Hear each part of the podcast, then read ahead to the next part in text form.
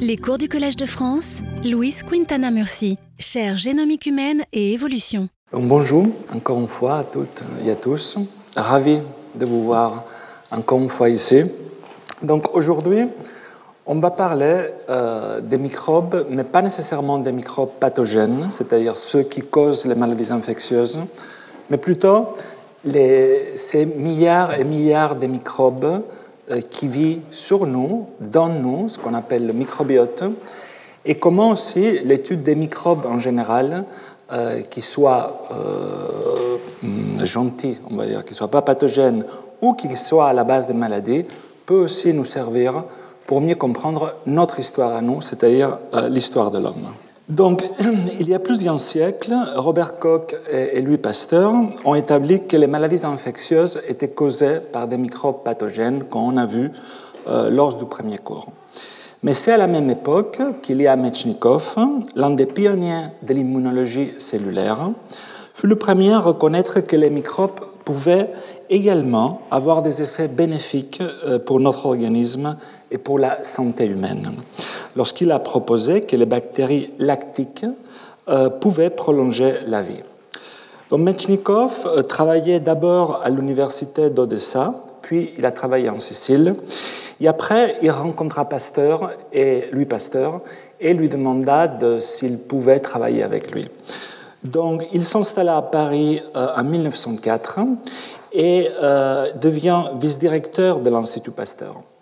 En 1908, il est coloréat avec Paul Ehrlich du prix Nobel de physiologie et médecine en reconnaissance de leurs travaux sur l'immunité.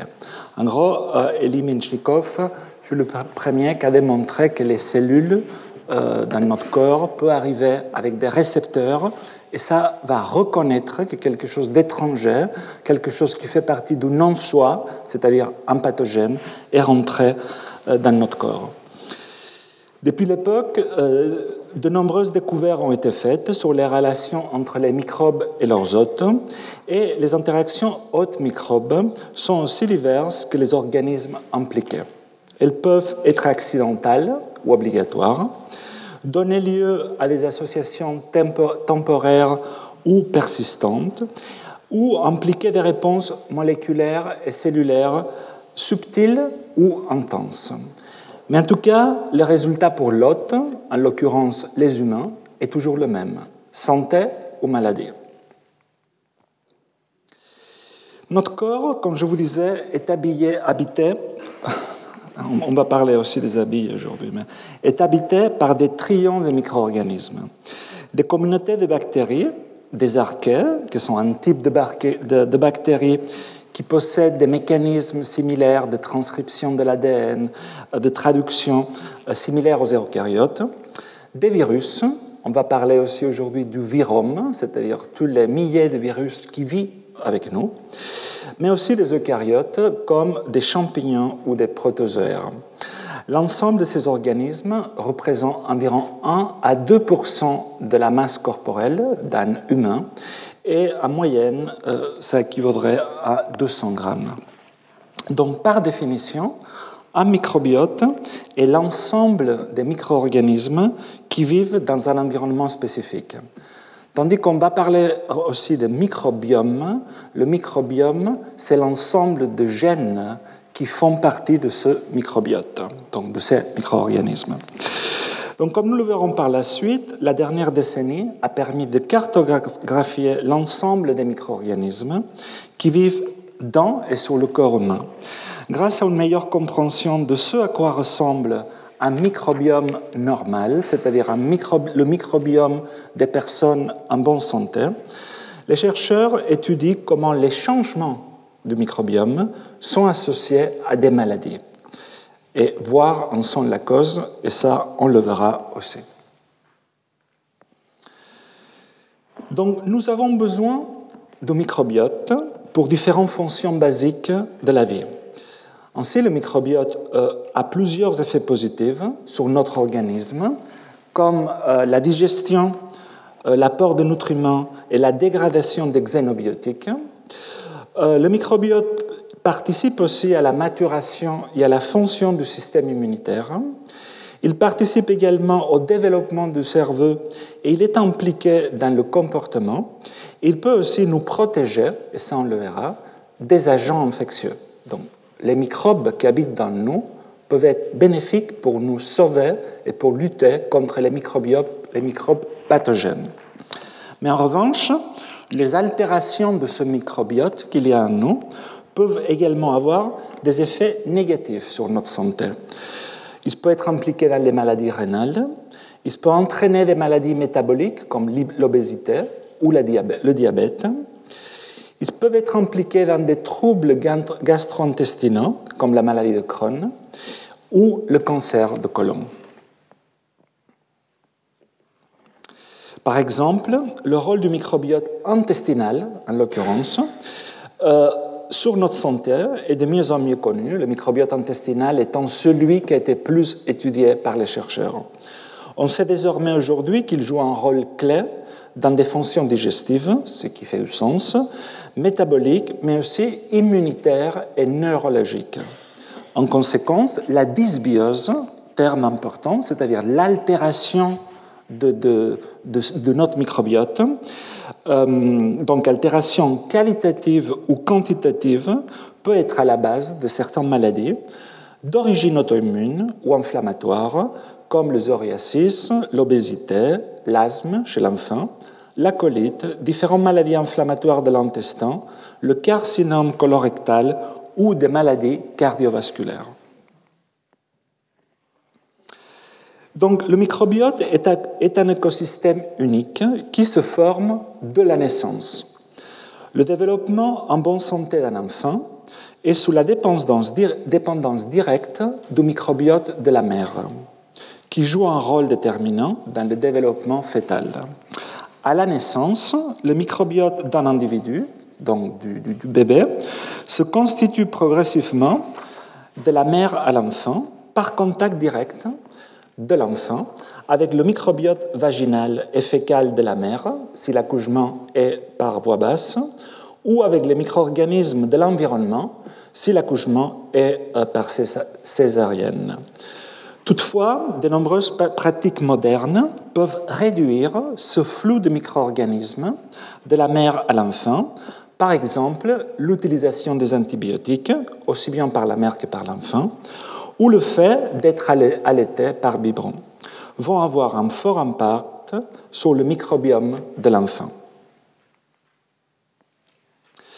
Donc, après des années de recherche, nous savons aujourd'hui que le microbiote est très variable d'une personne à l'autre, même d'une personne à l'autre, évidemment, en bonne santé, on part pour l'instant, mais aussi il varie entre les différents sites du corps humain.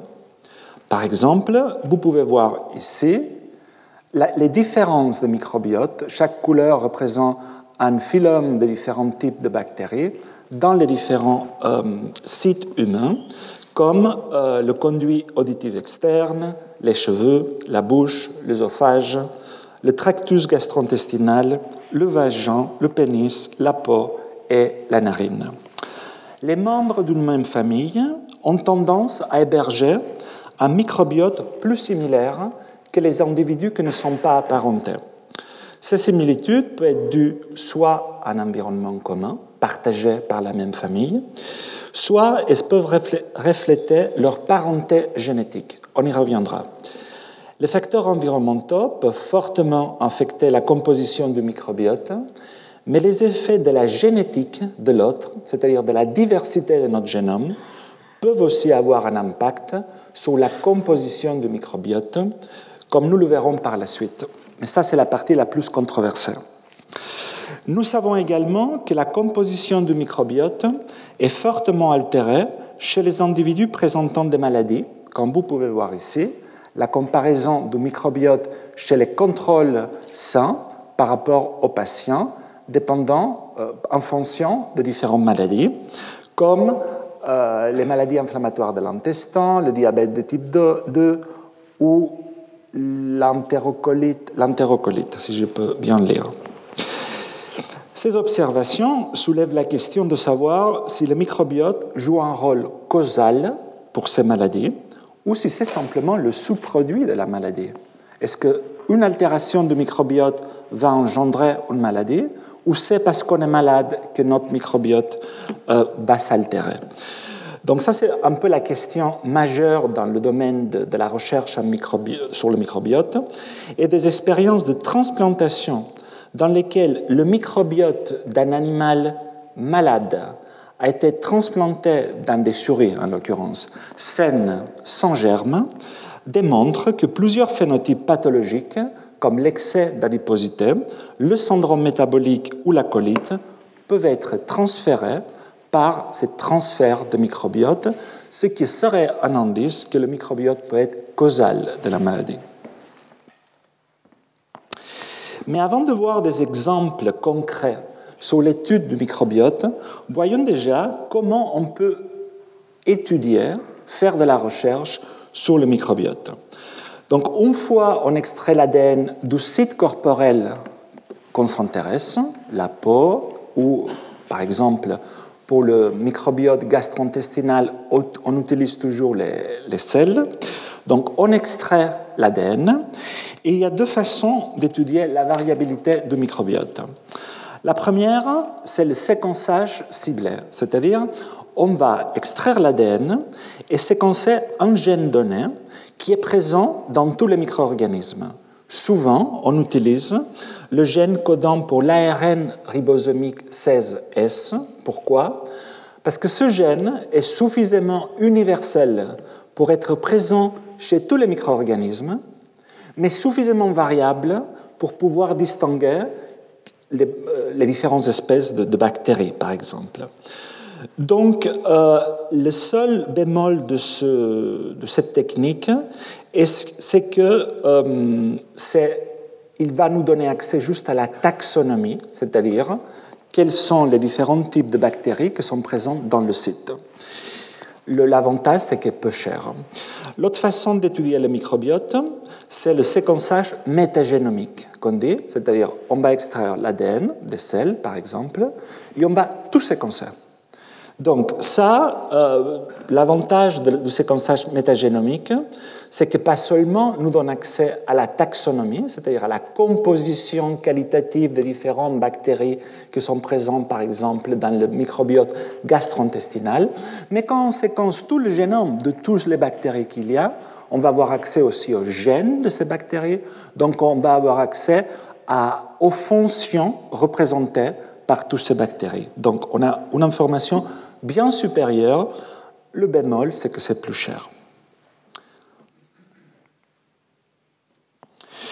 Donc, le séquençage du microbiote nous permet de décrire les différents rangs taxonomiques des micro-organismes allant du domaine comme bactéries, archées ou eucaryotes, ou les phyla ou embranchements, comme vous pouvez voir ici, comme par exemple au sein du domaine des bactéries, on peut avoir les actinobactéries ou les bactérioïdetes, jusqu'à l'espèce, comme euh, Helicobacter pylori, Escherichia coli, etc.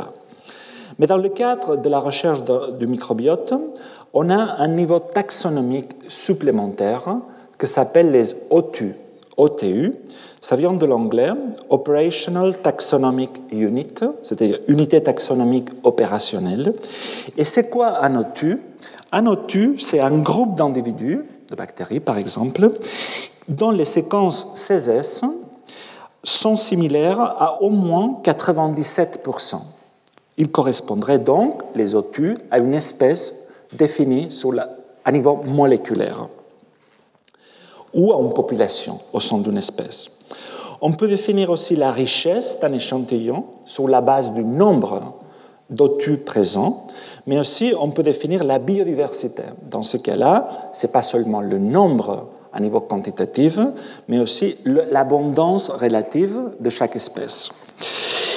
Il y a aussi deux façons qu'on va voir par la suite très utilisées pour euh, décrire la diversité du microbiote, et c'est l'alpha-diversité ou la bêta-diversité. L'alpha-diversité, c'est la diversité qu'il y a au sein d'un échantillon. Je prends des selles d'un individu 1, je séquence et je veux voir au sein de cet échantillon quelle est la richesse bactérienne, par exemple.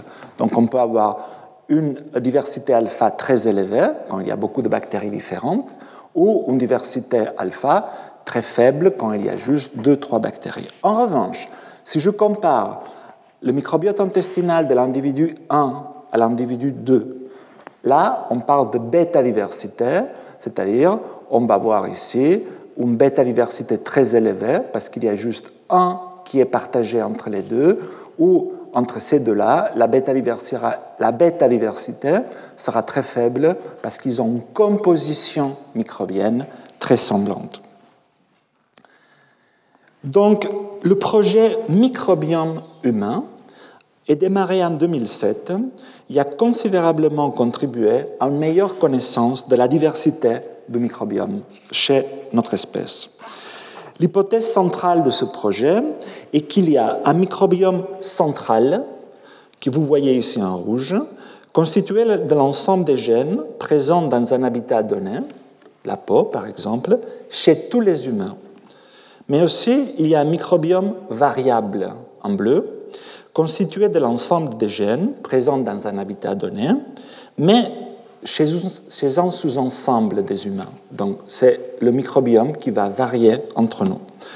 Cette variabilité qu'il y a entre nous peut résulter d'une combinaison de facteurs tels que la génétique euh, de l'hôte, notre génome, euh, le statut physiologique et de santé des individus, son mode de vie, évidemment le régime alimentaire par exemple, ou euh, l'environnement. Donc la gradation que vous voyez de la couleur du noyau indique la possibilité qu'au cours de la microévolution humaine, ce microbiote central universel peut toutefois euh, changer. Donc le projet microbiome humain a progressé en deux phases différentes. La phase initiale, euh, c'est ici, et a démarré en 2008 jusqu'à 2013.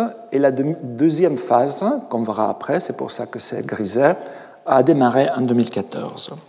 La phase initiale a caractérisé les communautés microbiennes de 300 individus en bonne santé sur plusieurs sites du corps, donc les voies nasales, la cavité orale, la peau, le tractus gastro-intestinal et le tractus urogénital.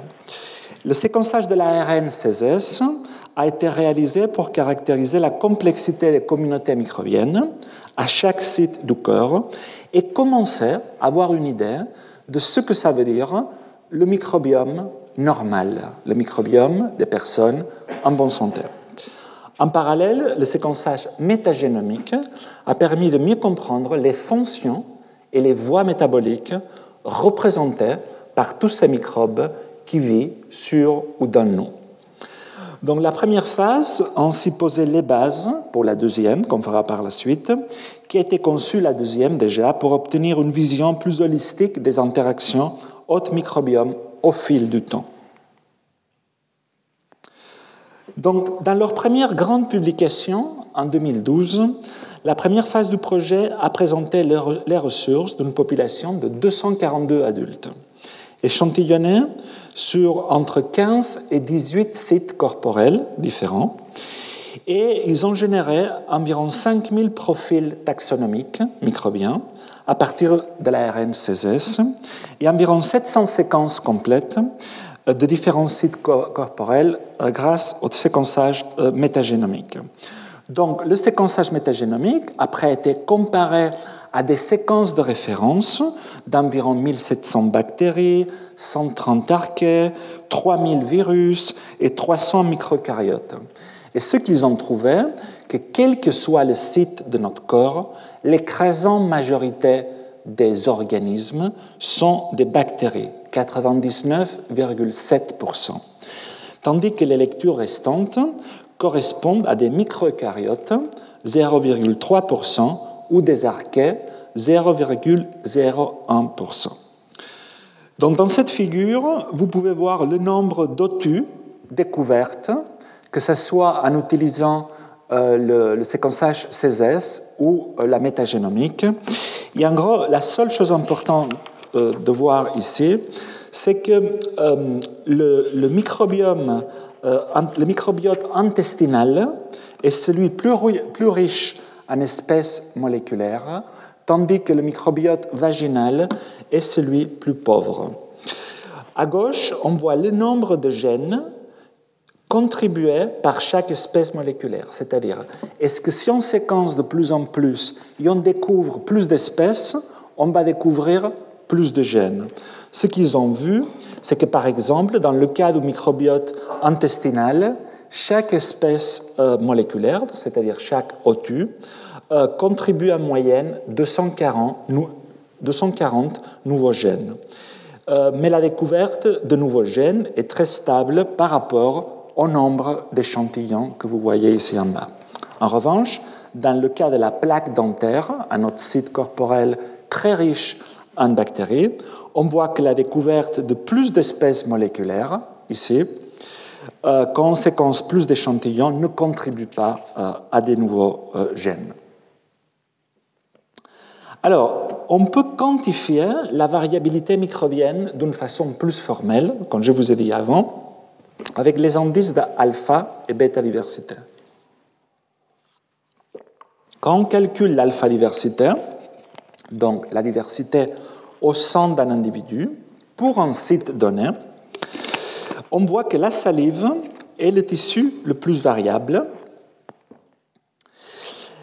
tandis qu'il est moins variable par rapport à la bêta-diversité. Ça, c'est la alpha-diversité et ça, c'est la bêta-diversité. Qu'est-ce que ça veut dire?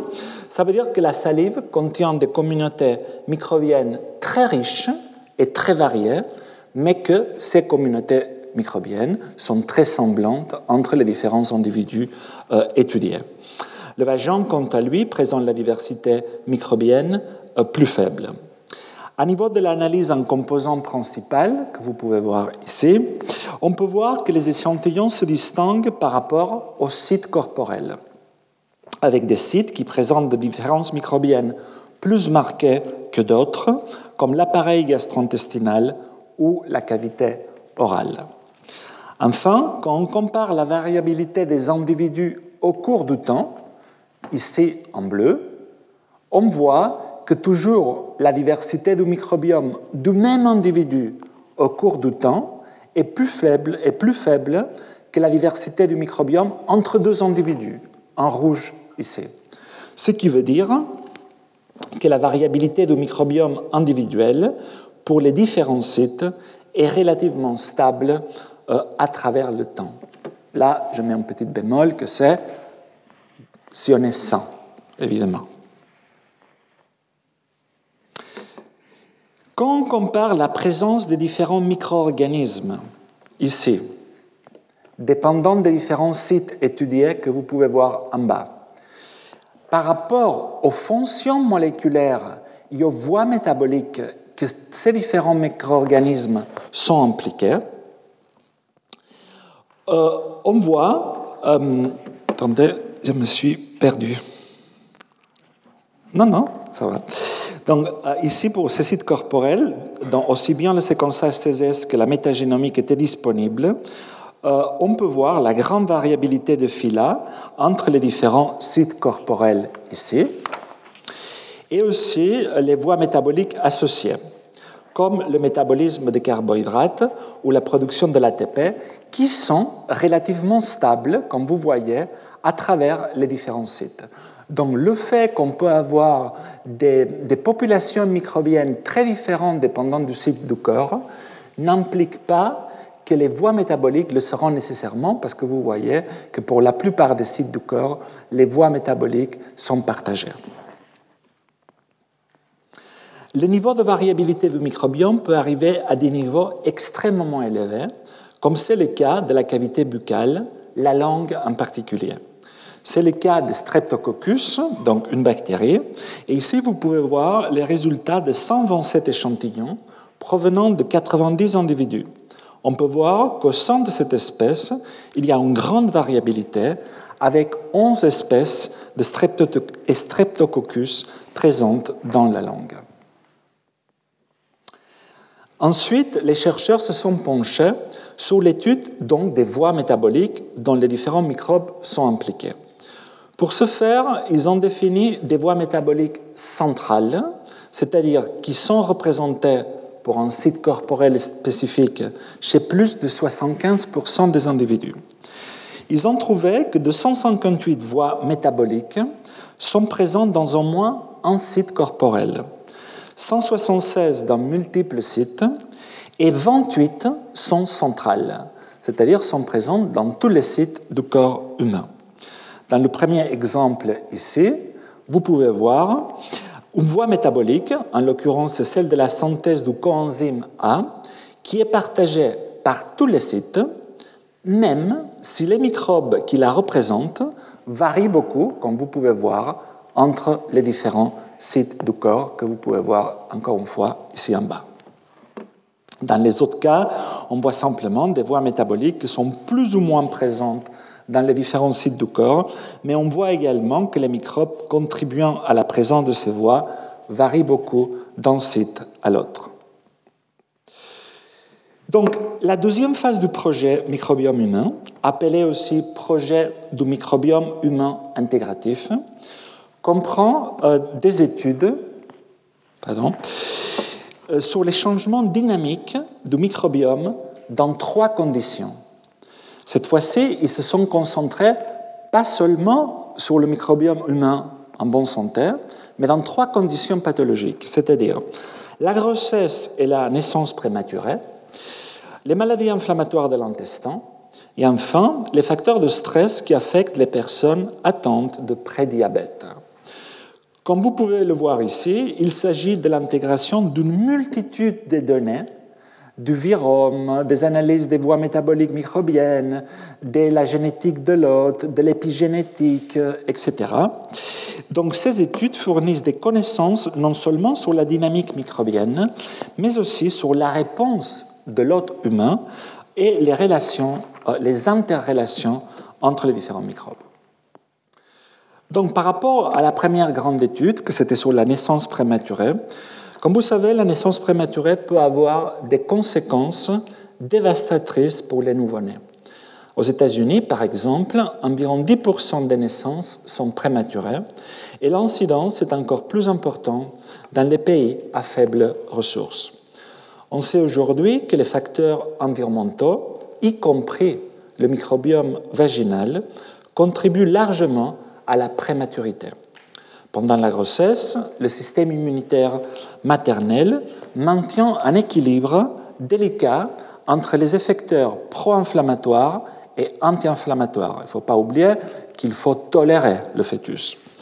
Donc on pense aujourd'hui que l'ascension microbienne dans l'utérus, donc du vagin vers l'utérus, pourrait précipiter la naissance prématurée en perturbant l'équilibre immunitaire de la mère.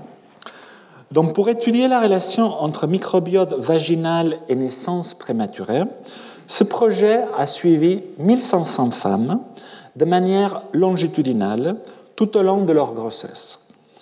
Plus en particulier, ils se sont focalisés sur la relation entre microbiome et grossesse qui ont abouti à une naissance prématurée. Leur microbiome étant comparé à celle des femmes, à ceux des femmes avec une grossesse euh, classique. Ils ont observé que les femmes qui ont connu une naissance prématurée étaient moins susceptibles de présenter un microbiote vaginal riche en lactobacillus, ou, euh, tandis que le microbiome des femmes euh, ayant rencontré une naissance prématurée, était riche dans d'autres espèces comme Prevotella et les saccharibactéries.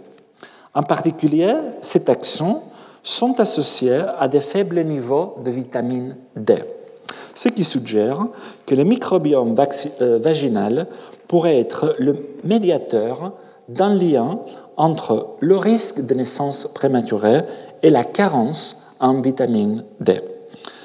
La naissance prématurée est également caractérisée par des marqueurs des cytokines pro-inflammatoires, comme vous savez, des molécules très importantes quand on se défend contre une infection, comme l'IL6 ou l'IL-bêta, mais il faut soigner que la production de ces cytokines ne soit pas trop. Sinon, on a la fameuse tempête de cytokines. Donc à terme, l'idée est d'étudier ces données pour mieux prédire chez les femmes enceintes les cas à risque d'une naissance euh, prématurée. Le deuxième grand projet de la phase 2 du, projet microbiome humain s'est penché sur les maladies gastro-intestinales, comme la maladie de Crohn ou la colite ulcéreuse. Comme vous savez, ces maladies touchent des millions d'individus avec une incidence croissante au cours des 50 dernières années, coïncidente avec des multiples, facteurs tels que l'occidentalisation des sociétés, l'urbanisation, les changements dans les habitudes alimentaires ou l'exposition aux antimicrobiens. Afin de mieux caractériser les mécanismes de dérèglement du microbiome, donc la fameuse dysbiose, euh, au cours de ces maladies, ce projet a suivi 132 personnes pendant un an.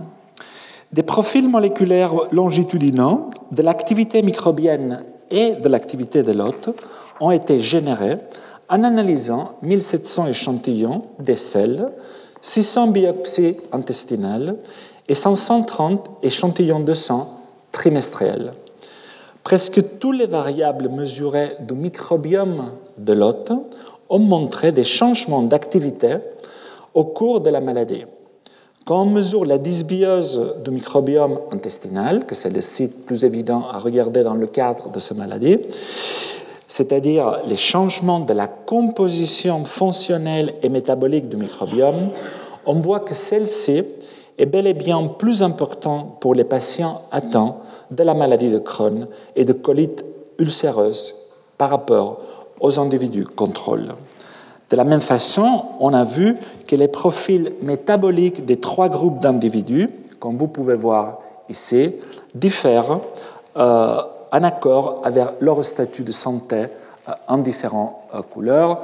En bleu, les contrôles, en orange, ceux appartenant à euh, la colite ulcéreuse et en rouge se présentant euh, la maladie de Crohn.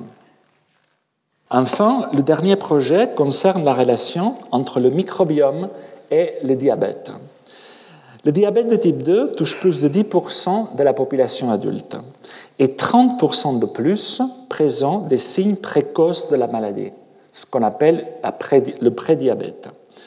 Le prédiabète et, le diabète de type 2 sont souvent associés à une résistance à l'insuline. Donc ici, pour mieux comprendre les, stades précoces du diabète de type 2, les chercheurs ont obtenu des échantillons de 106 personnes en bonne santé et de personnes atteintes de prédiabète sur une période d'environ 4 ans et ont réalisé un profilage des modifications du microbiome, encore une fois, qu'ils ont caractérisé à travers le séquençage du gène 16S, aussi bien que le séquençage métagénomique. Tout d'abord, ils ont observé que les individus résistants à l'insuline euh, présentent une réponse immunitaire amoindrie suite aux infections virales respiratoires, présentent en plus plus d'inflammation chronique un métabolisme des lipides altéré et aussi des changements de leur microbiote intestinal. Comme on peut voir dans cette figure en bas ici, en vert, c'est les individus euh, sensibles à l'insuline, tandis qu'en orange sont les individus résistants à l'insuline. Euh, cette figure présente les associations de chaque, chaque genre de microbes par rapport aux autres genres. C'est une façon de voir les changements qu'il y a. Et on peut voir que les associations entre genres sont différentes pour les individus insuline sensibles en vert par rapport aux individus insuline, insuline résistantes en rouge. Dans l'ensemble, ces résultats ont permis de décrire les premiers signes moléculaires et euh, des changements de microbiote euh, associés au développement du diabète à niveau individuel. Nous avons vu que les humains en bonne santé sont colonisés par une riche diversité de micro-organismes, donc le microbiote. Toutefois, on sait beaucoup moins sur le fait ou en tout cas on savait beaucoup moins, jusqu'à il y a quelques années, que les humains sont également colonisés par une remarquable diversité de virus, ce qu'on appelle le virome. Le virome, humain comprend des bactériophages, c'est-à-dire les virus qui infectent les bactéries, des virus qui infectent d'autres micro-organismes cellulaires, tels que les archées, des virus qui infectent les cellules humaines, et des virus présents de manière transitoire dans les aliments. Le virome humain est tout aussi vaste et complexe puisqu'il comprend environ 10 puissance 13 particules par individu, avec une grande hétérogénéité. Comme dans le cas du microbiome, le virome intestinal est entre les plus riches du corps humain. Le virome présente également un degré élevé de variabilité interindividuelle. Des études récentes ont mis en évidence de nombreux facteurs qui impactent également euh, la variabilité du virome, comme le régime alimentaire, l'âge ou la localisation géographique des individus. Mais aussi, les altérations du virome sont associées à certaines maladies, comme, encore une fois, les maladies inflammatoires de l'intestin, le diabète, l'hypertension et le cancer. Quant à la mise en place du virome humain, à la naissance, les nouveau-nés en bonne santé naissent généralement sans virome. Des bactéries pionnières colonisent l'intestin du nouveau-né, de sorte que les nourrissons ont un microbiome détectable dès les premiers mois de vie. Ces bactéries abritent généralement des prophages intégrés, fournissant donc une première vague de particules virales dans l'intestin. Plus tard, vers le quatrième mois, d'autres virus qui infectent les cellules humaines sont détectables. L'infection par ces virus, dont certains peuvent être pathogènes, est inhibée par l'allaitement maternel. Donc l'allaitement peut également modifier les types de phages présentes en modifiant les proportions de bactéries dans l'intestin du nourrisson, ce qui modifie par conséquent les proportions de leurs phages et donc les proportions de leurs virus. Dont les effets protecteurs du lait maternel peuvent être conférés par les cellules immunitaires maternelles. Celles-ci comprennent les anticorps maternels, les oligosaccharides du lait humain, la lactoferrine, la mucine et les gangliosides. Donc dans la figure, on peut voir ici les différents groupes viraux que sont ciblés par chaque facteur antiviral présent dans le lait maternel. Donc, de nombreux facteurs, comme pour le microbiome d'ailleurs, affectent le virome. Je vous disais par exemple le régime alimentaire. Les enfants qui ont été allaités au sang présenteront en général un moindre nombre de virus que les enfants qui ont été allaités au biberon, puisque le lait naturel, comme je vous disais, contient des multiples composantes euh, antivirales, euh, par exemple antirotavirus, norovirus, c'est-à-dire tout ce qui est impliqué dans les, dans les troubles gastro-intestinaux, entérovirus aussi, euh, les virus de la grippe, voire le SARS-CoV-2. Le régime alimentaire affecte également le virome chez les adultes. Par exemple, la comparaison de la structure du virome chez les sujets adultes soumis à deux régimes alimentaires différents a montré que les individus soumis au même régime alimentaire présentaient des compositions virales plus similaires que ceux soumis à des régimes alimentaires différents.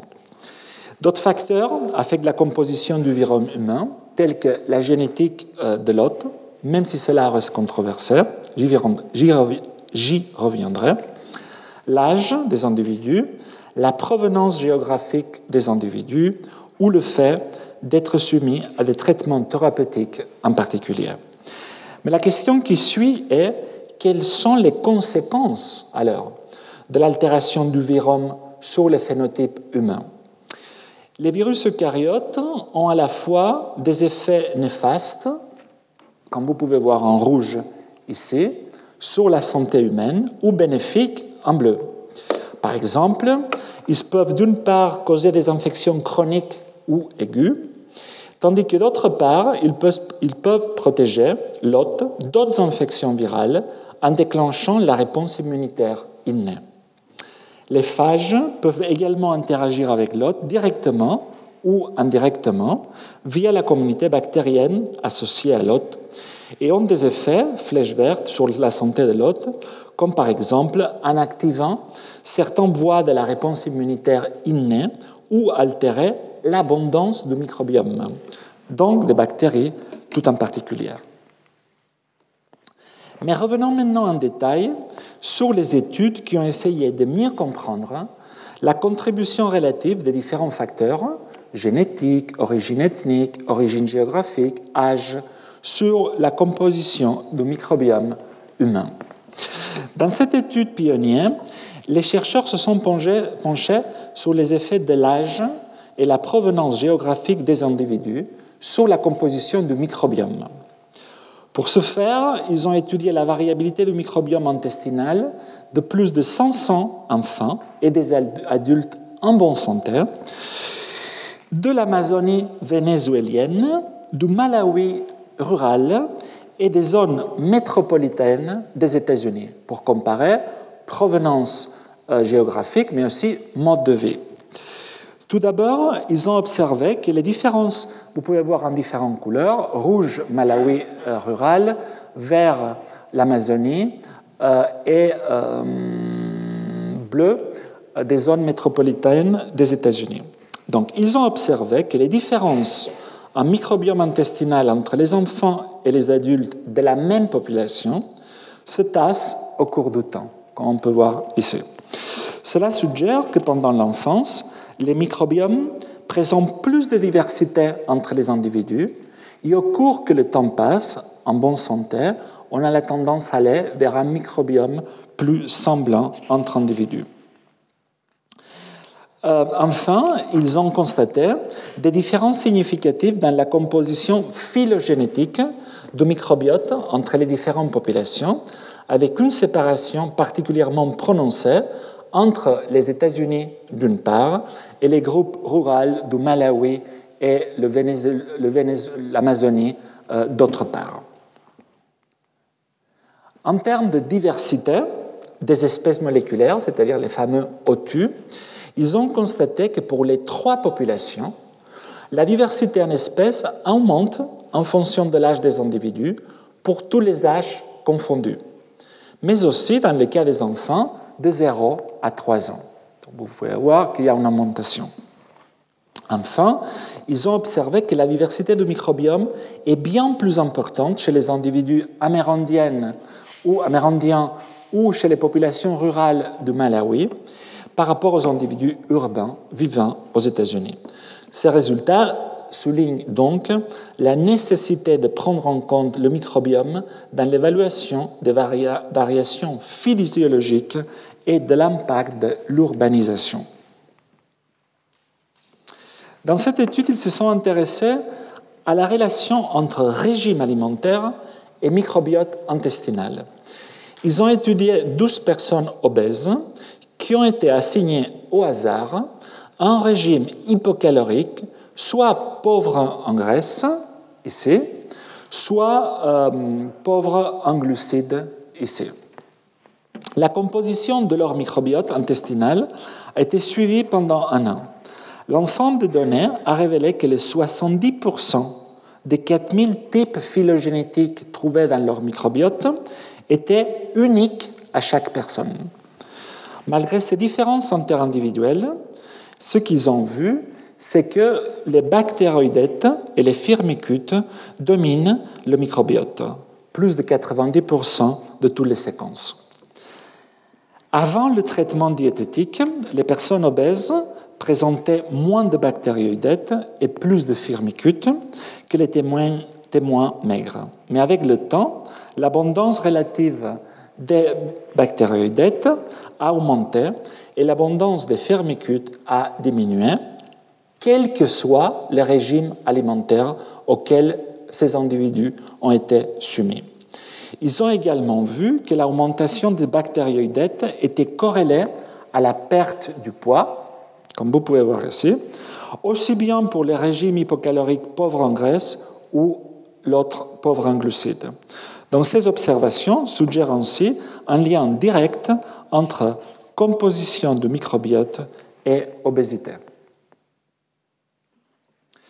Mais dans cette étude, ils ont étudié, ils ont voulu creuser beaucoup plus et ils ont étudié l'impact d'un changement de régime alimentaire à court terme sur le microbiome intestinal. Donc pour ce faire, 10 individus ils ont été recrutés et répartis au hasard entre un régime riche en graisse et un régime riche en fibres. Puis, ils ont, ils ont été échantillonnés chaque jour pendant 10 jours. Les analyses des données CESES, des échantillons de sel, ont montré que la variation entre les sujets était la source prédominante de la variabilité. Comme vous pouvez voir ici, chaque point en couleur, ça appartient à un individu un jour donné, et vous pouvez voir que les différents points se regroupent par rapport aux couleurs. Dans la plupart de la variabilité, c'est simplement pas la diversité à travers des jours d'un même individu, mais juste la diversité entre les individus. Après dix jours d'alimentation contrôlée, il n'y a pas eu de réduction des distances pour les échantillons de sel entre les individus nourris avec le même régime, ce qui démontre qu'un régime identique, à court terme, ne permet pas de surmonter la variation déjà existante à la base entre les individus. Toutefois, on peut voir comment les changements entre le jour 1 et le reste des jours est important. Ceci montre de même qu'il y a un changement de microbiome dans les 24 heures suivants, qui suivent un changement de régime alimentaire. Un régime identique à court terme ne permet pas de surmonter les variations existantes entre les sujets, ce qui montre que seulement un régime alimentaire dans le long terme a un véritable impact sur la composition du microbiome euh, intestinal. Une étude ultérieure, ici, en 2014, s'est intéressée à la rapidité avec laquelle les bactéries intestinales répondent aux changements alimentaires. Pour ce faire, ils ont préparé deux régimes. Un régime à base de plantes, donc riche en céréales, légumineuses, fruits et légumes, et un régime à base d'animaux, composé de viande, d'œufs et de fromage. Chaque régime a été consommé pendant cinq jours consécutifs. Ce que l'on peut voir dans la figure est que durant les cinq jours du régime, ici, euh, c'est cette partie en vert ici, il y a une augmentation, par exemple ici, des fibres dans le régime riche en plantes ou une diminution dans le régime à base d'animaux, ce qui fait beaucoup de sens. Mais ce changement de régime alimentaire n'a pas d'effet sur la alpha-diversité. Ici, c'est-à-dire la diversité du microbiome au sein des échantillons, mais a un effet surtout pour la bêta-diversité, c'est-à-dire la différence pendant le régime alimentaire entre les individus, qui augmente juste dans le cas du régime à base d'animaux. Toutefois, le microbiome intestinal des individus retrouve sa structure d'origine deux jours après qu'on a fini euh, le régime euh, alimentaire. Donc, une des questions qui a plus intéressé les chercheurs dans ces dernières 10-15 ans est la façon dont la diversité de notre génome, à nous, influence la composition du microbiome. Un grand nombre d'études sont penchées sur cette question et les résultats sont loin d'être clairs. Une des premières études s'est concentrée sur une population toute particulière, les utérites. Les utérites sont un mouvement chrétien anabaptiste provenant du Tyrol, mais qui vit euh, en Amérique du Nord, entre le Canada et les États-Unis. Les utérites mangent dans des grandes fermes communautaires, ce qui limite la variation, et tout, le monde mange la même chose, ce qui limite la variation interindividuelle des expositions environnementales, qui pourrait masquer les effets génétiques sur la composition du microbiote.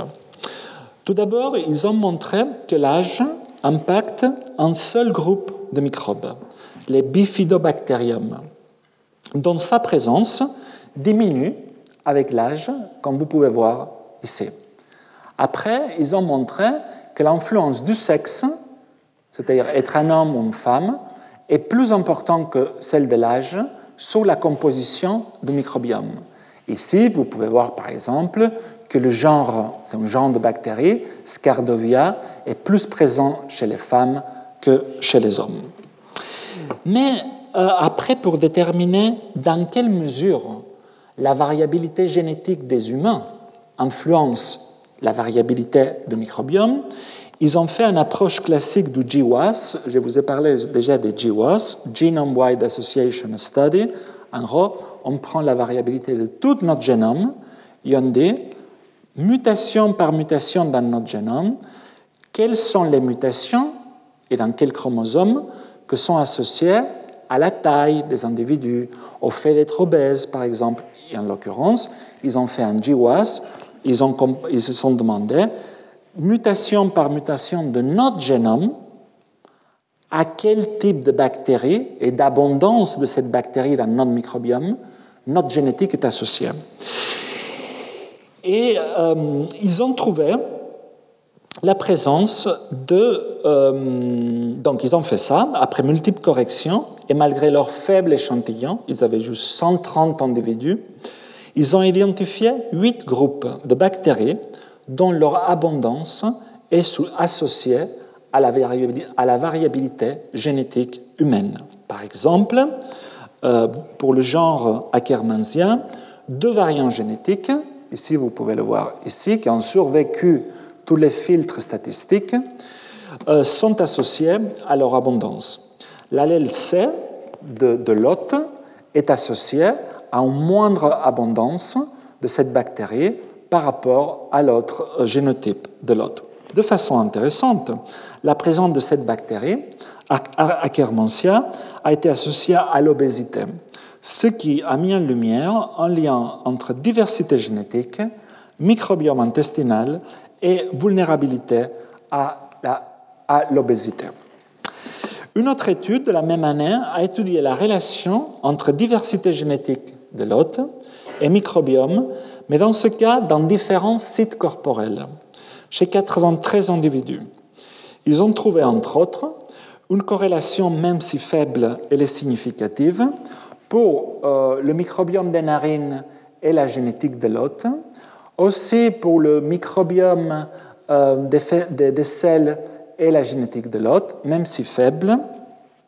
Mais euh, ils ont observé une corrélation très significative ici entre la diversité génétique de l'hôte et celle du microbiome fécal, c'est-à-dire plus deux individus sont différents génétiquement, plus leur microbiome fécal sera aussi différent. Cela déjà suggère un impact de la diversité génétique humaine sur la variabilité du microbiome. Ensuite, la question que se sont posées, c'est une fois on a identifié quelles sont les variantes génétiques de notre génome qui influencent la composition du microbiome, ils se sont dit, est-ce que ces variantes de notre génome qui influencent la variabilité du microbiome, ils ont été associés à d'autres maladies? Et la réponse est oui. Ils ont trouvé que ces variantes génétiques qui influencent la composition du microbiome sont associées à certaines maladies, comme l'obésité, encore une fois, la maladie cœliaque, les maladies inflammatoires de l'intestin ou certains traits métaboliques. Donc ces résultats fournissent un point de départ pour comprendre l'interaction complexe entre la génétique humaine et le microbiome dans le contexte des maladies. Mais jusqu'à là, le problème de toutes ces études, c'était euh, que la taille des échantillons donc le nombre d'humains étudiés était très faible, ce qui compromettait ce qu'on appelle la puissance statistique de ces études. Donc en 2016, une étude a recruté une cohorte de 1500 personnes en bonne santé, dont 270 appartenaient euh, à la même famille, c'est-à-dire euh, correspondaient à 123 familles.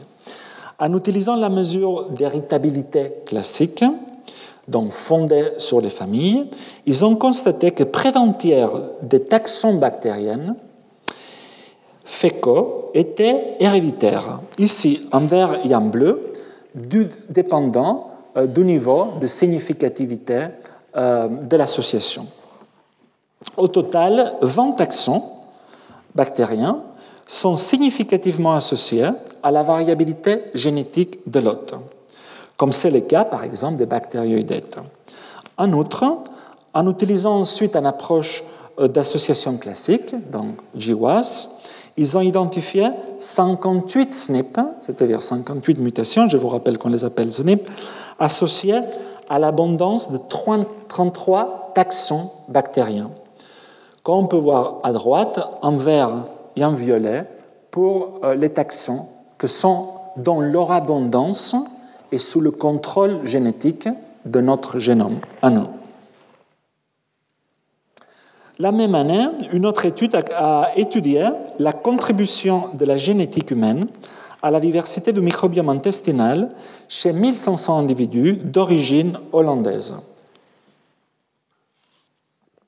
Dans une analyse à l'échelle du génome, je vous ai déjà parlé des Manhattan Plot, parce que ça rappelle le skyline de Manhattan, et vous pouvez voir que chaque gratte-ciel, c'est une association entre la génétique de l'hôte et le trait qu'on étudie.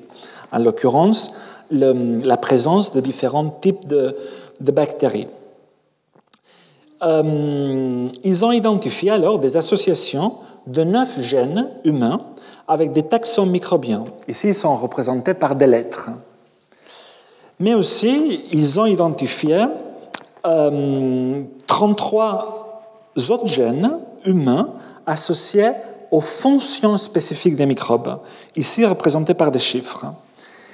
Ensuite, ils se sont concentrés sur des variantes génétiques de l'hôte dans des gènes associés au métabolisme, comme le gène de la lactase. Donc, comme nous avons vu déjà, vous savez qu'il y a une mutation à côté du gène de la lactase qui permet à la plupart, en tout cas en France, environ 50% des individus ici, de continuer à boire du lait à l'âge adulte. Ici, ils ont observé que l'allèle G, celui qui est responsable de l'hypolactésie, c'est-à-dire la non-tolérance au lait, est associé à une différence abondance euh, de, du genre euh, Bifidobacterium. Donc vous pouvez voir que dépendant de notre statut à nous, de tolérant ou non tolérant, déjà l'abondance de cette bactérie sera différente.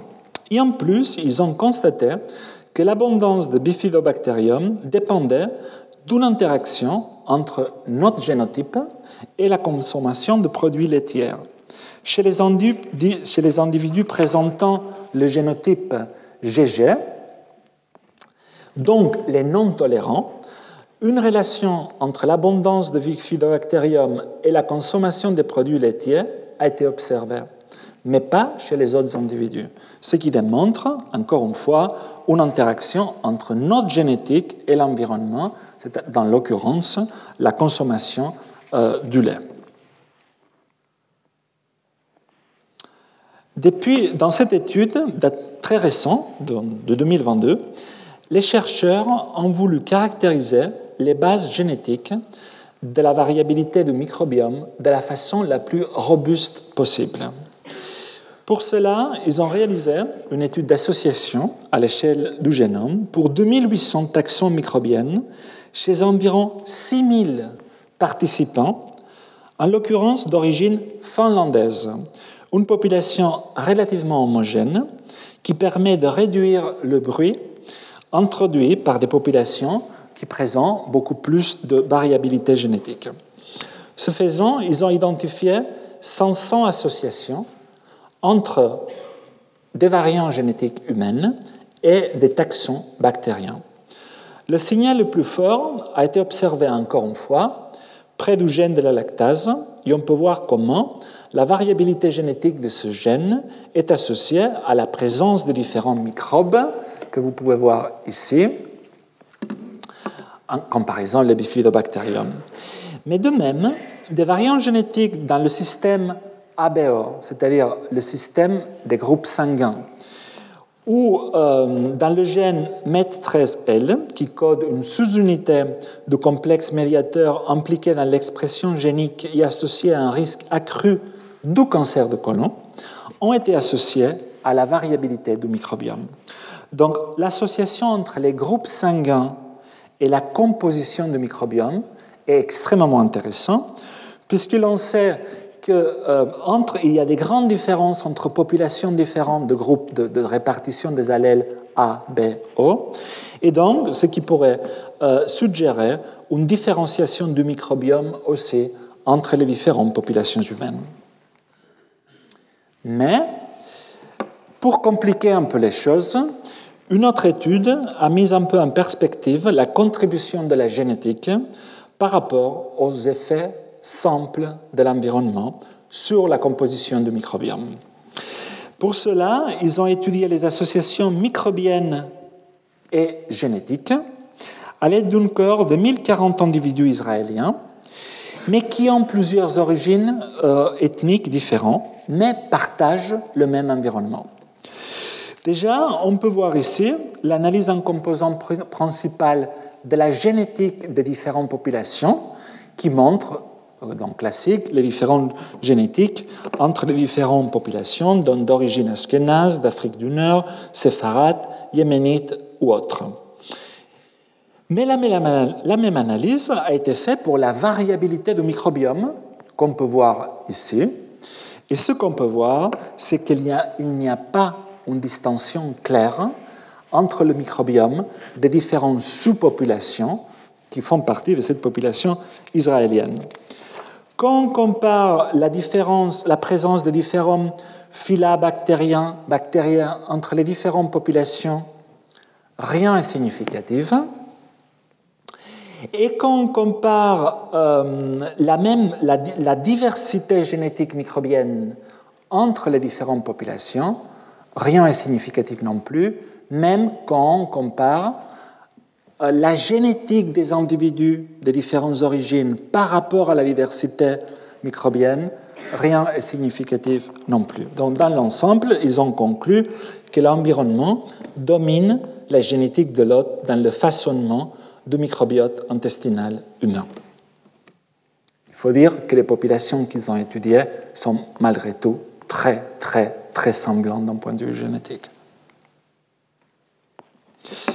Parlons maintenant de comment le mode de vie des populations peut affecter aussi la composition du microbiome. Dans cette étude, ils ont caractérisé le microbiome d'une population de chasseurs-cueilleurs de l'Afrique donc les Hadza de Tanzanie, qui tirent l'essentiel de leur subsistance de la viande, du miel, des baies et des tubercules qu'ils chassent ou cueillent. Ils ont étudié le microbiome fécal de 27 Hadza et l'ont comparé au microbiome qui à l'époque était disponible de différentes populations du monde. Déjà, ils ont constaté une composition bien plus riche en microbiome chez les Hadza que chez la population avec laquelle ils ont comparé, ici, des personnes métropolitaines d'origine euh, italienne. Euh, quand on compare ici dans cette analyse en composant principal euh, le microbiome, ce n'est pas la génétique de l'autre, hein, ici c'est la diversité du microbiome, on peut voir que la composante principale 1, c'est-à-dire celle-là, sépare principalement d'une part les populations africaines et d'autre part les populations européennes. Mais le, composant principal numéro 2 sépare principalement les chasseurs-cueilleurs ici de, de la reste euh, plus en bas.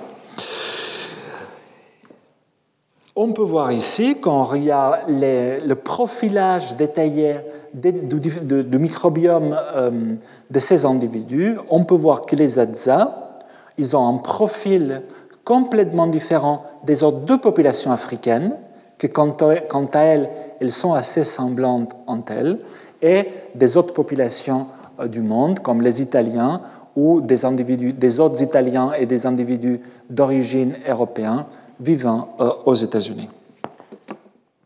Dans l'ensemble, ce que montrait cette étude, ce qu'a conclu cette étude, c'est que le mode de vie de ces chasseurs-cueilleurs a laissé une trace importante dans le microbiome de la population des Hadza et reflète leur régime alimentaire riche en plantes. Mais ici, ils ont exploré plus en détail comment les stratégies de subsistance des sociétés traditionnelles peuvent altérer le microbiome.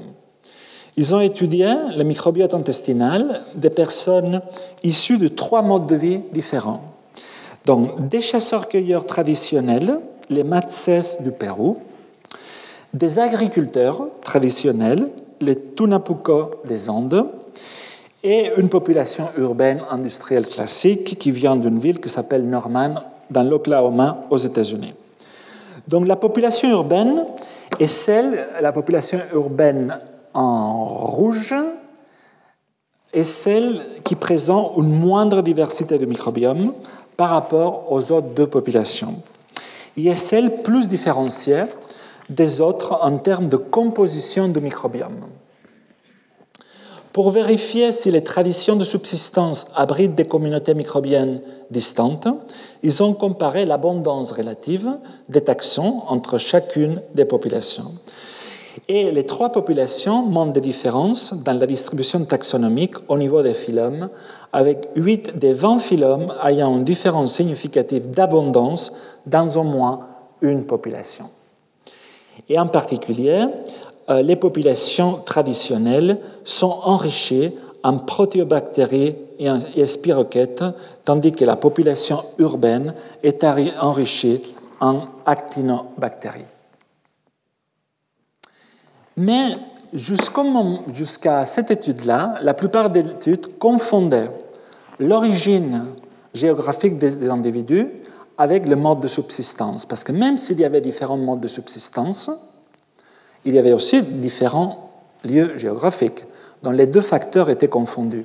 Tandis qu'ici, ils ont voulu étudier deux populations qui partagent la même aire géographique, mais diffèrent dans leur mode de subsistance, c'est-à-dire les chasseurs-cueilleurs Baka de l'Afrique centrale, connus sous le nom de Pygmées, et leurs voisins agriculteurs, villageois, d'origine bantou. Ici, c'était en République centrafricaine.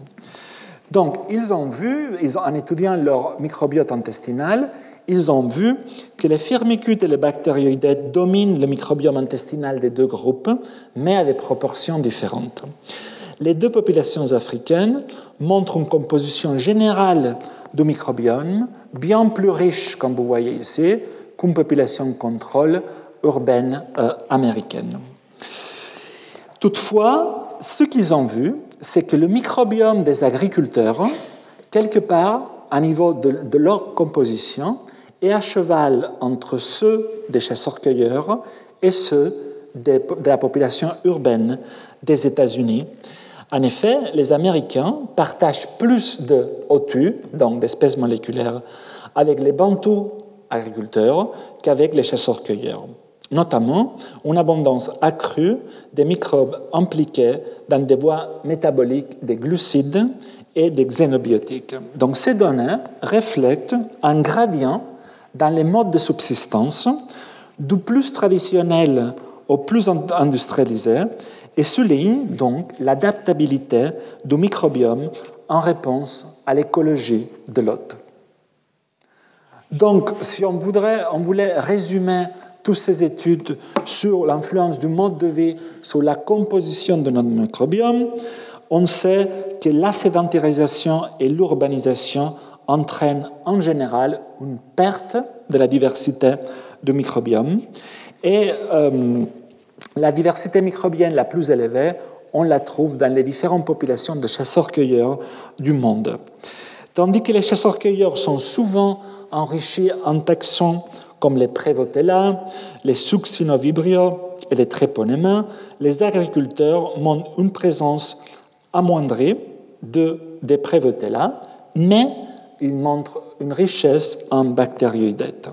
Enfin, les populations urbaines sont caractérisées par des bactérioïdetes et des bifidobactériums et sont en revanche fortement appauvries en Prévotella et Treponema. Mais on a parlé de la paléogénomique beaucoup dans des cours précédentes, dans l'extraction de l'ADN des fossiles. Et dans cette étude, ils ont appliqué la paléogénomique pour étudier aussi le microbiome ancien. Comme nous venons de le voir, le mode de vie industriel sont corrélés à la fois à une moindre diversité de microbiome intestinal et à une incidence accrue des maladies chroniques, telles que l'obésité ou les maladies inflammatoires. Mais dans ce cadre, l'étude du microbiome intestinal ancestral pourrait permettre de mieux comprendre l'évolution du microbiote de notre espèce. Dans cette étude, les chercheurs ont étudié le microbiote provenant des coprolites, c'est-à-dire des excréments fossilisés. Ces échantillons provenaient des sites archéologiques amérindiens du sud des, États-Unis et du Mexique, datant d'il y a entre 1000 ans et 2000 ans. À titre de comparaison, ils ont analysé aussi 800 échantillons de sel actuels provenant des populations industrielles et non industrielles de huit pays différents. Suite au séquençage, donc de l'ADN des sels d'aujourd'hui et de l'ADN des sels d'il y a 1000-2000 ans, ils ont vu que 39% des espèces découvertes chez les échantillons anciens n'étaient pas décrites auparavant. Vous pouvez voir ici les nouveaux genres décrits en vert foncé, complètement découvertes grâce à, cette étude. Mais la comparaison de la diversité des espèces des microbiomes anciens avec les, microbiomes modernes a montré que la composition taxonomique des paléophécès est plus proche de celle des échantillons non industriels d'aujourd'hui que de celle des échantillons industriels. Vous pouvez voir ici, en petite croix, c'est les populations modernes non industrielles. Il y a un triangle, les populations industrielles d'aujourd'hui, tandis que les paléophécès sont ces points rouges. Vous voyez que se regroupent pratiquement que avec les populations non industrielles du Madagascar, du Fidji, du Pérou et de la Tanzanie et sont bien distantes des populations industrielles des États-Unis, de l'Espagne ou du Danemark.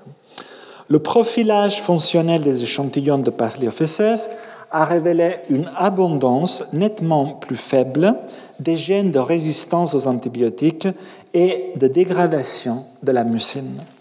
Cette étude souligne donc l'intérêt des études sur le microbiome ancien, car ils facilitent la découverte et la caractérisation des micro-organismes non décrits auparavant. Dans cette étude, ils se sont focalisés sur le microbiome oral.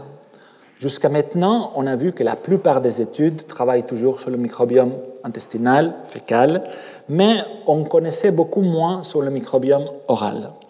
Pour pallier cela, ils ont étudié l'histoire de l'évolution du microbiome oral des hominidés africains en analysant les biofilms dentaires des humains et des néandertaliens au cours des 100 000 dernières années, en les comparant à ceux des chimpanzés, des gorilles et des singes hurleurs du Nouveau Monde. Donc, dans cette analyse en composant principal, ici,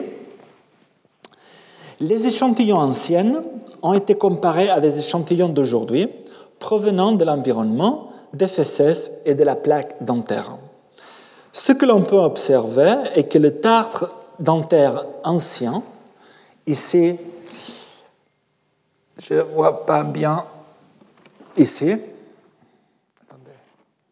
oui, en couleur, en couleur, oui,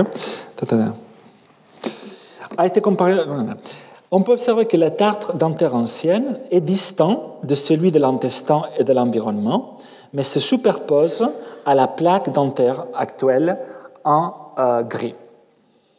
En outre, au sein des échantillons anciens, ils ont trouvé un chevauchement considérable dans la composition microbienne du calcul dentaire de tous les primates, y compris les humains. Donc tout le monde se ressemble, ce qui suggère l'existence d'un microbiome central oral partagé que s'est maintenu pendant des millions d'années. Donc, ce qui nous sépare euh, des autres singes, comme on a vu et surtout on verra beaucoup la semaine prochaine, c'est environ 6, millions d'années pour les chimpanzés, 10 pour les gorilles, etc. Mais malgré ce partage d'un microbiome oral euh, centrale entre toutes les espèces de primates, ils ont identifié un groupe de 27 genres qui sont une signature typique des humains modernes et de l'homme de Néandertal que vous pouvez voir ici.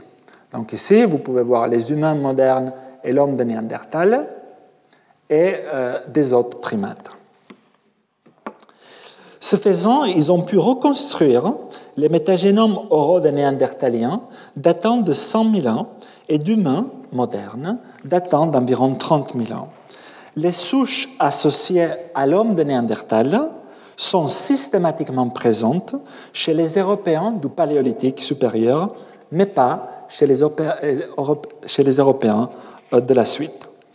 En comparant les humains avec les primates non humains, ils ont montré qu'au sein des Streptococcus, les groupes se liant à l'amylase jouent un rôle central dans les biofilms oraux des humains, probablement grâce à leur accès exclusif aux amidons alimentaires. Donc un type d'aliment typiquement humain. Je vous rappelle que l'amylase, c'est cette enzyme qu'on a dans notre salive qui permet la digestion de l'amidon présent dans le riz et dans d'autres aliments. On peut voir ici que le groupe liant à l'amylase sont exclusivement présents chez les Homo, c'est-à-dire Homo sapiens et les Néandertaliens.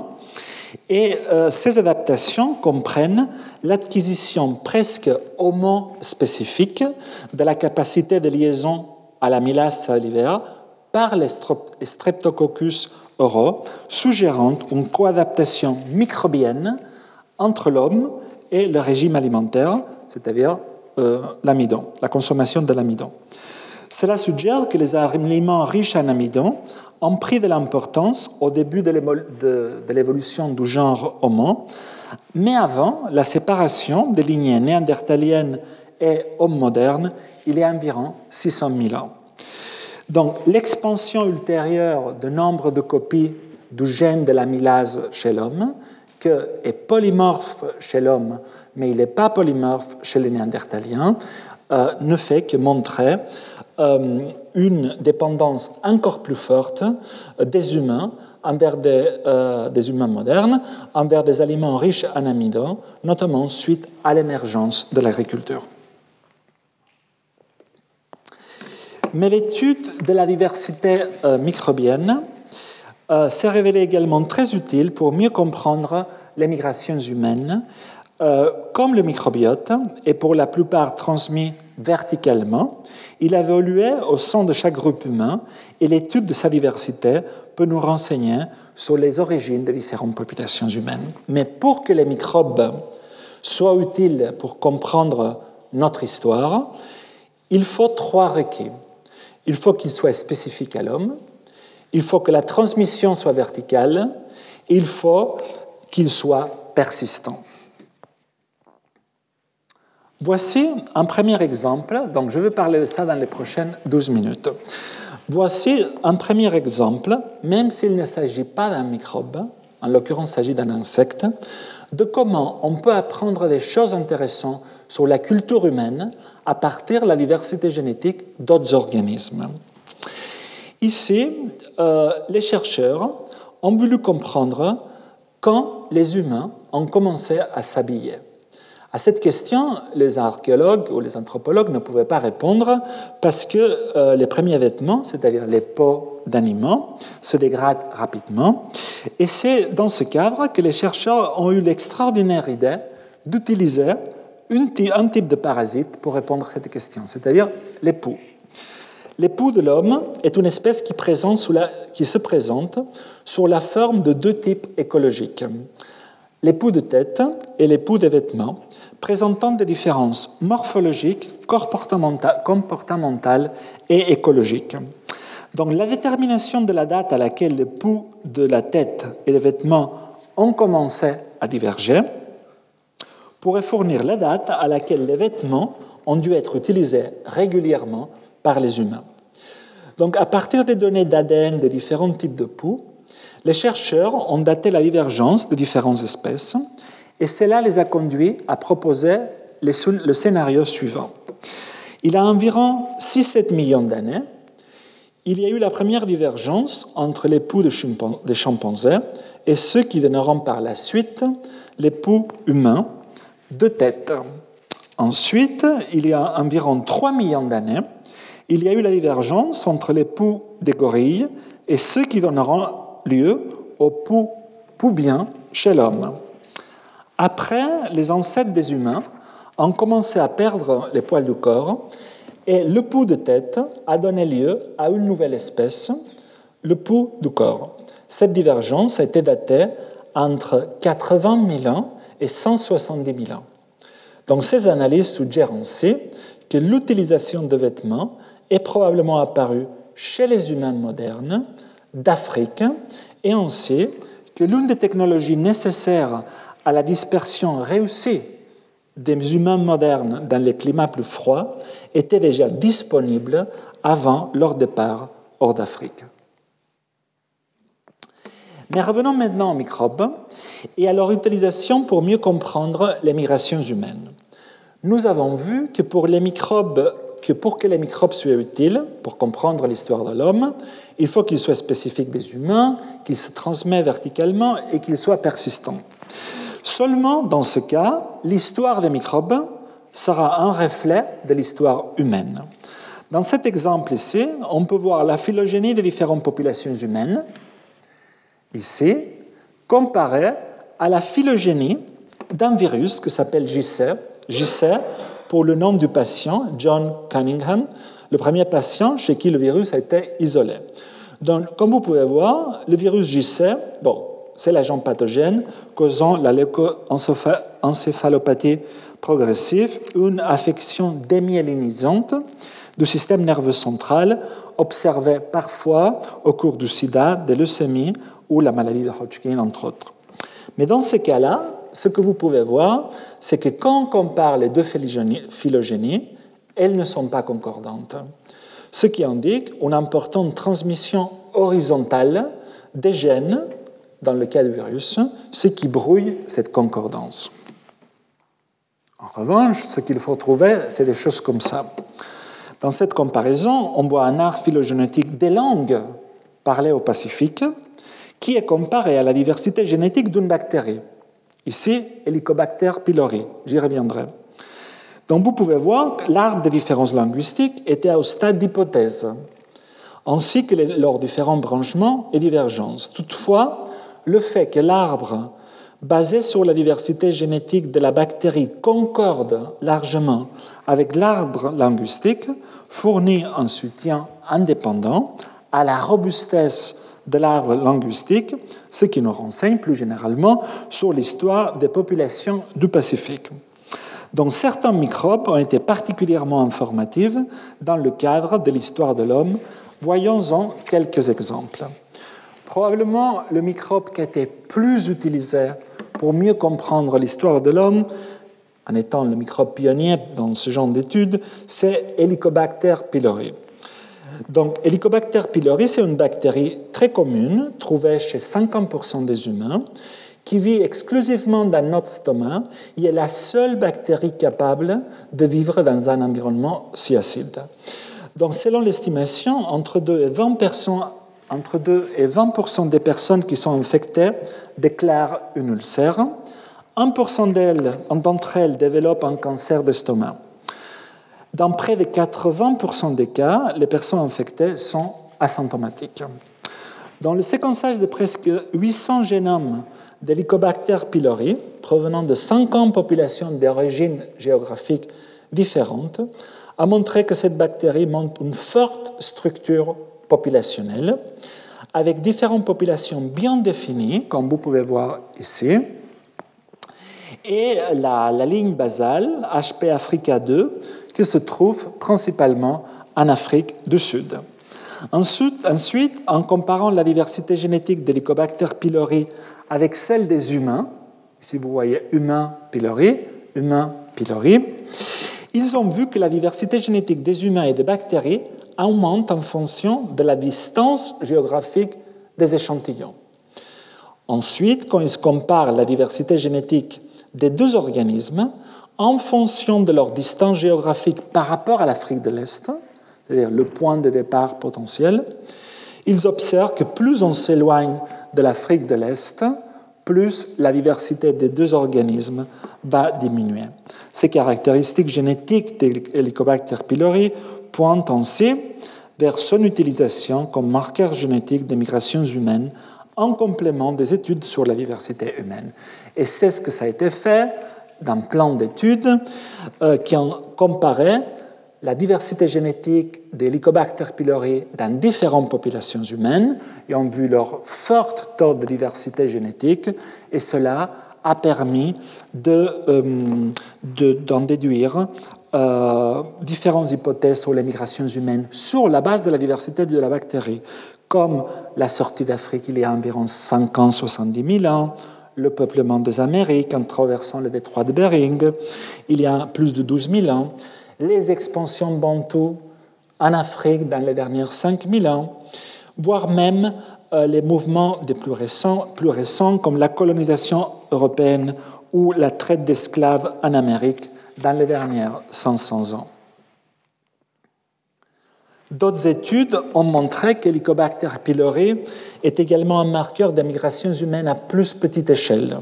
Par exemple, dans le cas de l'Europe, comme vous pouvez voir en haut, la diversité de l'Helicobacter pylori est un reflet presque parfait de la diversité fondée sur des marqueurs génétiques humains, humains montrant des gradients de fréquence en direction est-ouest. De la même façon, l'étude de la diversité de l'Helicobacter pylori en Amérique récapitule l'histoire du peuplement de ce continent. Dans l'ère précolombine, la plupart des souches d'Helicobacter pylori sont d'origine asiatique, en accord avec les origines asiatiques des Amérindiens, mais c'est à partir de l'année 1400 et l'arrivée des Européens durant la colonisation, puis l'arrivée des esclaves provenant d'Afrique, a conduit à un métissage entre populations humaines de différentes origines, métissage qui se reflète également dans la composition génétique des Helicobacter pylori en Amérique du Sud. Enfin, l'étude de la diversité génétique d'Helicobacter pylori a aussi beaucoup clarifié le peuplement du Pacifique en deux grandes vagues. Une première vague que serait la colonisation de l'Australie et l'Océanie proche, il y a environ 40-50 000 ans. Après, rien ne se passe pendant environ 30 000 ans. Et euh, une deuxième vague, qu'on appelle la vague austronésienne, que serait démarrée ces migrations il y a environ 5000 ans à Taïwan, serait passée par la Mélanésie pour peupler pour la première fois l'Océanie lointaine et la Polynésie. D'autres bactéries ils ont été aussi utilisées pour comprendre les origines de l'homme. Dans ce cas-là, une d'elles, c'est Mycobacterium leprae, la bactérie responsable de la lèpre chez l'homme. Dans cette étude comparative, dirigée par Stuart Cole, d'ailleurs l'actuel directeur général de l'Institut Pasteur, c'est une étude déjà qu'il y a pas mal d'années, ils avaient identifié quatre lignes de Mycobacterium leprae dont la distribution actuelle permet de retracer l'évolution de la maladie. Sur cette base, la lèpre serait apparue en Afrique de l'Est ou au Proche-Orient, puis se serait répandue en Europe et en Asie. Le colonialisme et la traite d'esclaves ont successivement contribué à l'introduction de la lèpre en Afrique de l'Ouest et dans les Amériques au cours des 500 dernières années. Par exemple, au 18e et 19e, lorsque les États du Midwest aux États-Unis ont été colonisés par des immigrants, immigrants scandinaves, de nombreux cas de lèpre ont été signalés, et c'est à cette époque-là d'ailleurs qu'une épidémie majeure de lèpre était en cours en Norvège. Il est intéressant de noter que la plus grande diversité du bacille de la lèpre se trouve dans les îles telles que les Antilles ou la Nouvelle-Calédonie, ce qui reflète le passage des différentes populations humaines dans ces îles. Donc, en conclusion, la lèpre, excusez-moi, le bacille causant la lèpre, avec son génome exceptionnellement stable, est un marqueur utile pour suivre la migration des populations humaines. À cet égard, il complémente Helicobacter pylori, qui est considérablement plus diversifié et permet donc une compréhension plus fine de l'origine des populations humaines. Enfin, le dernier exemple, c'est le bacille euh, qui cause la tuberculose, Mycobacterium tuberculosis. On a vu que les études récentes ont montré que euh, Mycobacterium tuberculosis serait apparu il y a environ 6000 ans, pas 60 000 ans comme on croyait au début, en tout cas toutes les souches qui ont donné lieu aux souches actuelles. Cette étude a voulu reconstruire l'histoire de la diversité de Mycobacterium tuberculosis, une étude très récente aussi, en analysant le génome complet d'environ 500 génomes euh, de Mycobacterium tuberculosis. Et donc, ce qu'ils ont fait, en utilisant l'approche de l'horloge moléculaire, c'est-à-dire tous les combien de temps une mutation va apparaître, ce qui permet de calculer le temps de divergence, ils ont daté l'âge de divergence de différents lignées à il y a 6000 ans, donc ça tombe bien parce que ça confirme ce qu'on savait depuis quelques années. Mais après, ils ont vu que peu après l'émergence de l'ancêtre commun, il y a une migration de la lignée ancestrale de l'Afrique de l'Ouest vers l'Afrique de l'Est, il y a environ 4700 ans, avec des migrations ultérieures hors d'Afrique. Ensuite, compte tenu de la distribution géographique des différentes lignées et les dates estimées de divergence entre les différentes lignées ici, ils ont pu déduire des traces d'émigration de populations humaines dans les temps historiques, telles que celles associées au commerce dans l'océan Indien, à la route de la soie, à l'expansion de l'Empire romain et enfin à l'ère des explorations européennes dans les 500 dernières années. Donc ces estimations soulignent la façon dont la propagation de la maladie a été vraiment importante durant les premières 1500 ans de notre ère, une période d'intensification de liens entre les peuples d'Afrique, d'Asie et d'Europe. Donc pour aujourd'hui, on a fini. J'espère qu'on se verra vendredi prochain. Et vendredi prochain, on va voir comment l'étude des primates non humains, on va faire un rappel de la taxonomie et de la divergence et de l'histoire des chimpanzés, des gorilles, des orang-outans, mais on va voir aussi quels sont les types de maladies qui les attendent et comment l'étude de ces primates non humains peut nous renseigner sur comment nous et quels sont les gènes et fonctions importantes de notre système immunitaire à nous les humains pour se défendre des pathogènes. Il y a aussi, chose importante, on va voir même comme le, rang social chez les primates, comme le statut euh, social chez les primates influence d'une façon drastique leur réponse immunitaire, étude qu'évidemment on ne peut pas faire chez l'homme. Donc merci pour votre attention et j'espère vous voir vendredi prochain. Retrouvez tous les contenus du Collège de France sur www.colège-2-france.fr.